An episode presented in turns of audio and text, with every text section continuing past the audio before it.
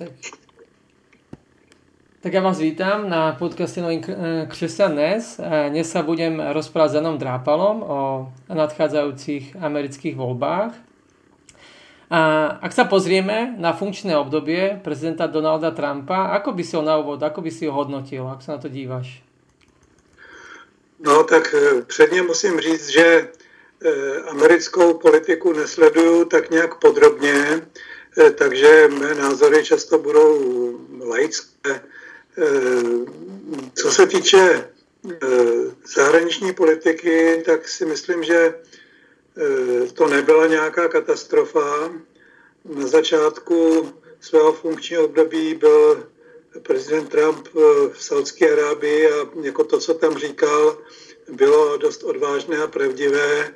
Eh, říkal tam věci, které by si evropský politici asi nedoufli říct a přitom bylo vidět, že prostě ti Arabové, ty Saudové a ostatní státníci nebo politici, eh, kteří jsou v moci v tom islámském světě, že ho respektují. Eh, moc nerozumím tomu, jak to tak nějak válí s tou Severní Koreou. Tam si myslím, že nějak extra úspěšný nebyl. Co se týče Číny, tak tam si myslím, že k tak určitému vyhrocení vztahu mezi Spojenými státy a Čínou by došlo, ať už by byl v Bílým domě kdokoliv. Jo, to možná prostě, no to ještě uvidíme v těch dalších letech, ať už bude zvolen Trump nebo ať už bude zvolen John Biden, tak Joe Biden, tak eh, si myslím, že eh, ta politika vůči Číně, že to nebude zrovna taková oblast, kde by se příliš eh, příliš jak si od sebe lišili. Co se týče eh, domácí politiky, tak eh, eh, Trump šel do toho do voleb s tím, že za každé nové, za každou novou regulaci zruší nějaké dvě staré. To se mu prý údajně daří, to prý uznávají i jeho, jeho odpůrci, ale nesledoval jsem nějak prostě, která, které regulace byly zavedeny a které byly zrušeny. A prostě, takže eh, o tom taky nemůžu tak moc mluvit. Eh, ono to může být dobré nebo špatné, že? protože jsou regulace, které jsou smysluplné a jsou eh, regulace, které nejsou smysluplné. No, co se týče té tý současné situace, mm, tak já jsem upozorňoval na to, že na konci období Baracka Obamy to rasové napětí bylo vyšší než na jeho začátku. Člověk by čekal, že když teda bude zvolen prezident, který je z té eh, komunity černožské, že eh, naopak se to nějak jako uklidní, to se nestalo. Ta eskalace tam pokračuje, ale to je na dlouhé povídání, proč. Možná, že to bude některá z těch tvých dalších otázek. Hmm. Mám teraz takú jednu otázku, ktorá by ma zajímala. V prípade, ak by si bol občanom USA, mal by si možnosť ísť voliť, koho by si si ty vybral z dvojice Trump-Biden? A prečo? Já bych si s velkým odporem a se skřípěním zubů vybral Trumpa a byla by to opravdu z mého hlediska volba menšího zla.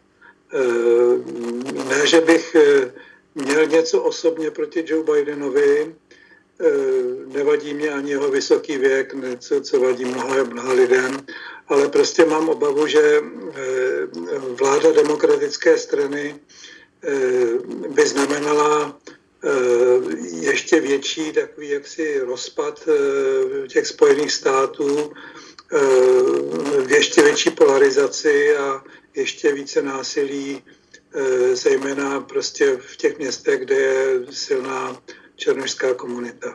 Hmm. Takže jako e, mě vystupování Trumpa mě v mnohem nesedí, ať už věcně nebo formálně, ale prostě obávám se, že jak si ta Amerika je rozdělená a že jako ty Eh, prostě kdyby se dostali k moci eh, demokratičtí politici, tak, se, tak eh, bude ještě větší eskalace a bude ještě více násilí v těch městech. Hmm. Zajímavá jedna taká téma, hodně se o tom aj teraz píše a je to otázka samozřejmě, která se dá aplikovat aj na ty české, případně slovenské pomery a to je to, keď pastor, kazateľ, farár otvorene podporuje jedného kandidáta, politického kandidáta. Ako, ako ty vnímaš vlastne, keď pastor väčšieho, menšieho zboru, nezáleží na tom, otvorene sa prihlási jednému z kandidátov, mal by do, do, do tej miery vlastne, že vždycky tam samozrejme musia byť ľudia, hlavne keď je to väčší zbor, tam musia byť, môžu byť ľudia z rôznych, e, politických, rôznych politických názorov. Ako to vnímaš, keď sa, keď sa duchovný otvorene postaví na stranu jedného politického kandidáta. Ako sa to teraz aj vlastne Amerika, ako aj vždycky vlastne aj deje. Hej? Čo už bolo by to na obi dvoch tých táboroch, či už na zastrane Trumpa alebo Bidena. No já bych e, tu otázku e, rozdělil na otázky dvě. Jedna je, jestli se má pastor, nebo jestli se může pastor politicky angažovat. A druhá otázka, jestli má otevřeně podpořit nějakého kandidáta v takových volbách, jako jsou prezidentské volby ve Spojených státech nebo u nás. E, pastor pochopitelně má taky nějaké politické názory a to si nemůže pomoct, a tomu tedy nelze zakázat. Jo. Myslím si, že e, by se příliš politice angažovat neměl. Musím přiznat barvu, že jsem členem lidové strany a že se nechám vám občas napsat na, na, na nějakou lokální kandidátku, víceméně na nevolitelné místo, ale e, uvědomuji si, že pastor musí být pastorem všech, to znamená musí být pastorem těch, co volí ODS a těch, co volí e, ČSSD, samozřejmě určité limity jsou, jo, prostě eh, eh, těžko by mohl pastor volit komunisty a těžko by mohl volit nějakou stranu prostě otevřeně rasistickou. Nicméně, jak si já jsem nyní vedoucím malé skupinky, tam si myslím, že to nevadí, ale prostě čím je ten sbor větší, tak tím méně by se měl pastor Eh, záměrně vyjadřovat politice. Jiná věc je, když je dotázán. Jo? Prostě tam si myslím, že, že může mluvit s kýmkoliv, kdo se ho na to zeptá, eh, může nějak zdůvodnit své stanoviska, ale neměl by tak jednoznačně lobovat pro, je, pro jednoho kandidáta, protože eh, jak si skutečnost je taková, že v církvích máme různé lidi, kteří volí různé strany a Eh, to je vlastně tak dobře. Hmm. Hodne sa píše, už sa to vlastne, presne už to aj dotkol, o tej rozdelenej americkej spoločnosti. Kde vidíš tie hlavné dôvody a vlastne teraz otázka kľúčová asi aj je, ako, ako je to možné zmeniť a či je to vôbec možné nejakým spôsobom zmeniť. No, tam je veľa tých kultúr, je tam rôzne náboženské spoločnosti a tak ďalej, čiže je možné vôbec americko, no, no asi ten čarovný prútik neexistuje, ktorým by tom šmahom, jedným šmahom dalo sa nejakým spôsobom vyriešiť, neviem, a pomenovať nejaké tie základné problémy a nejaké riešenia, aspoň ktoré by mohli pomôcť, zmierniť to napětí, které v té společnosti neexistuje? No, eh, jestli, jestli se to dá nějak vyřešit, eh, doufám, že dá, ale vůbec netuším jak, eh, protože to rozdělení je opravdu velké a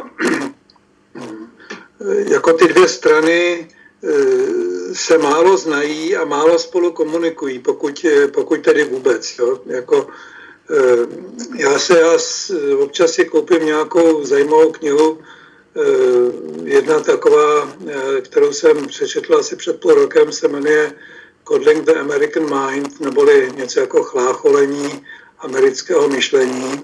A je to takový jako popis, proč Eh, tam vlastně převládá ve Spojených státech mezi studenty hlavně jaksi odpor vůči svobodě slova a prostě ty hodnoty, za které třeba s, my jsme bojovali ve svém mládí, tak to pro ně jako by nic neznamenali. Oni jako jsou schopní eh, jako ukřičet eh, člověka, s jehož názory nesouhlasí, říká, myslím, že tomu říká call, call out culture, to znamená Eh, že mm, nepřipouštějí, aby na těch univerzitních kampusech eh, eh, přednášeli lidé, kteří, se kterými by nějaká větší skupina těch studentů nesouhlasila názorově. To je naprosto tragické, protože oni se nevyrovnávají s myšlenkami, zase nějakou myšlenkou, ale prostě používají takový čistě mocenský způsob, jak někoho umlčet a to není nikdy zdravý. Jo? Prostě pokud ten člověk nevyzývá k násilí nebo nehanoví někoho přímo, tak si myslím, že by měl být slyšen, zvláště když je o něj velký zájem. Takový příklad je ten, eh, ten, ten, ten případ Jordana Petersona, jehož knížky čtou miliony lidí a kterého na některých těch vysokých školách prostě ukřičeli, eh, nebyli schopni argumentovat a je to velice smutné vlastně. V prípade Trumpa, eh, čo ma vždycky tak aj napadá, keď na ním človek premýšľa, on nie je úplne tradičný republikánsky kandidát, on neprešiel nejakou tou, eh, nejakým s tým postupom kariérnym v rámci tej republikánskej eh, strany. Dajú sa mu vyčítať rôzne morálne poklesky a nie je práve toto problém pre Kresena, čo vlastne zvykne častokrát aj vyčítať tie jeho morálne poklesky. Ako vnímaš túto rovinu? Vlastne voľby, kresťan vlastne. Lebo v prípade Majka Penca, hej, je to vlastne muž jednej ženy, dobrý kresťan, je to úplne niečo iné, čo sa vlastně o Trumpovi povedať úplně nedá. No jistě, tak jako mě to samozřejmě taky nějak nesedí, e, taky e, bych byl rád, kdyby to bylo jinak, jo, prostě e, jednoduše řečeno, Trump by nebyla rozhodně moje první volba, jo, prostě ale musím, musíme to brát tak, jak to je. On se tím kandidátem stál, získal tu kandidaturu prostě leg, legitimním způsobem. Co se týče podpory křesťanů, tak já to trošku sleduju právě na křesťanů dnes, že eh, evangelikálové jsou schopni zaujímat eh, naprosto krajní postoj oběma směry, prostě podporovat Joe Bidena a jak si demonizovat ty, kteří podporují Trumpa, nebo naopak podporovat Trumpa demonizovat ty, kteří volí Joe Bidena. Je mě to líto, že eh, vlastně evangelikálové, teda američtí evangelikálové tady tímto způsobem se vlastně eh, diskvalifikují z té možné role nějakých směřovatelů. Jo? Mm-hmm. Prostě jako eh, sami jsou rozděleni jako vlastně velice podobně jako ta společnost. A zase ty důvody pro volbu Trumpa byly eh, jaksi dost rozporné, jsou evangelikálové, který v něm, kteří v něm vidí takového to novodobého kýra, podobně jako u nás někteří pastoři viděli novodobého kýra v prezidentu Zemanovi.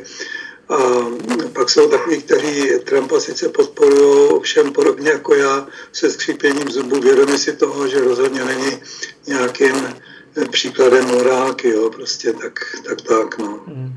Je žiadnym tajomstvom, že evangelikáli vo veľkej miery podporovali a podporujú Donalda Trumpa.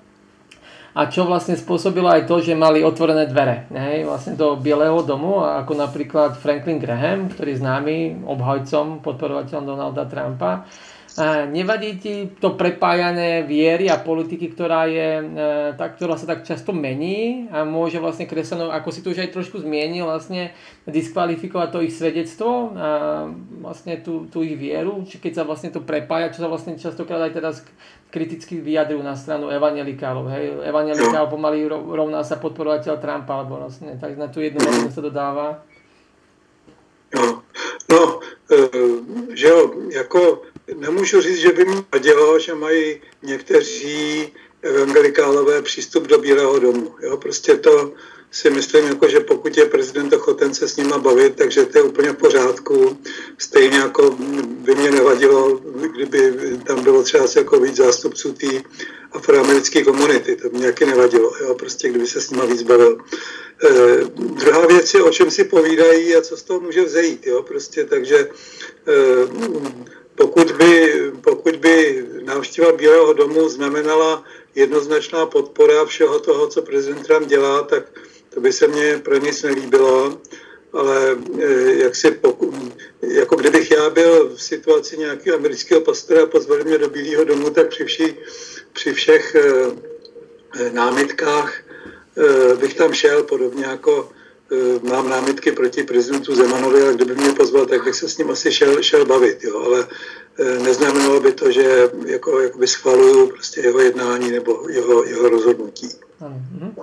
A pojďme se teda ještě pozrieť na Bidena.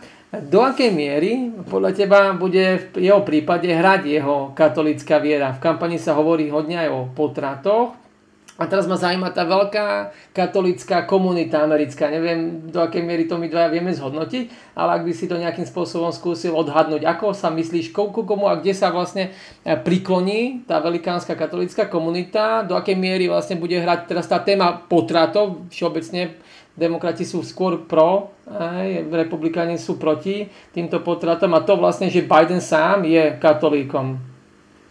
No, já si myslím, že to bude hrát roli minimální, že ty jiné důvody, eh, jaksi napětí nebo rozporu, jsou mnohem podstatnější než tady ten. Eh, kromě toho si myslím, že katolíci v Americe jsou neméně rozdělení než katolíci v České republice, že jo, takové, kdybych to zjednodušil, tak eh, rozdělení mezi Dukovci a Halíkovci, jo, prostě tak tam je to, řekl bych, podobné. Eh, takže si myslím, že eh, nedokážu odhadnout prostě, jestli to bude znamenat nějaké desetinky procenta pro toho nebo pro, pro onoho. Prostě myslím si, že eh, tady ta kauza tam, nebo tady ta věc tam nějakou roli hrát nebude. Uh-huh. A chýlime sa ku koncu. Moja posledná otázka je vlastne v budúcnosti. Do ak- kde vidíš budúcnosť Ameriky a do akej miery voľba prezidenta ovplyvní práve túto budúcnosť? Či už to bude Biden, alebo naopak, jak by to byl Trump. Aká bude ta já se obávám, vlastně já nechci, nechci síčkovat, ale nevidím to příliš eh, pozitivně. Eh, prostě nevidím eh, tam nějakou sílu, která by pracovala na nějakém smíření nebo která by předložila jako nějaký koncept, ke kterému by se mohla přidat ne třeba zvětšina nějaká podstatná část Američanů, tak aby ta polarizace, která je tam teďka, byla nějakým způsobem oslabená. Jo? Prostě e, myslím si, že e, bude-li zvolen Trump, bude navenek v Americe bezpečněji, z hlediska tedy jaksi bezpečí na ulicích a tak, ale e, jako v podstatě nic zásadního se tím ještě nevyřeší. Jo? Prostě e, jaksi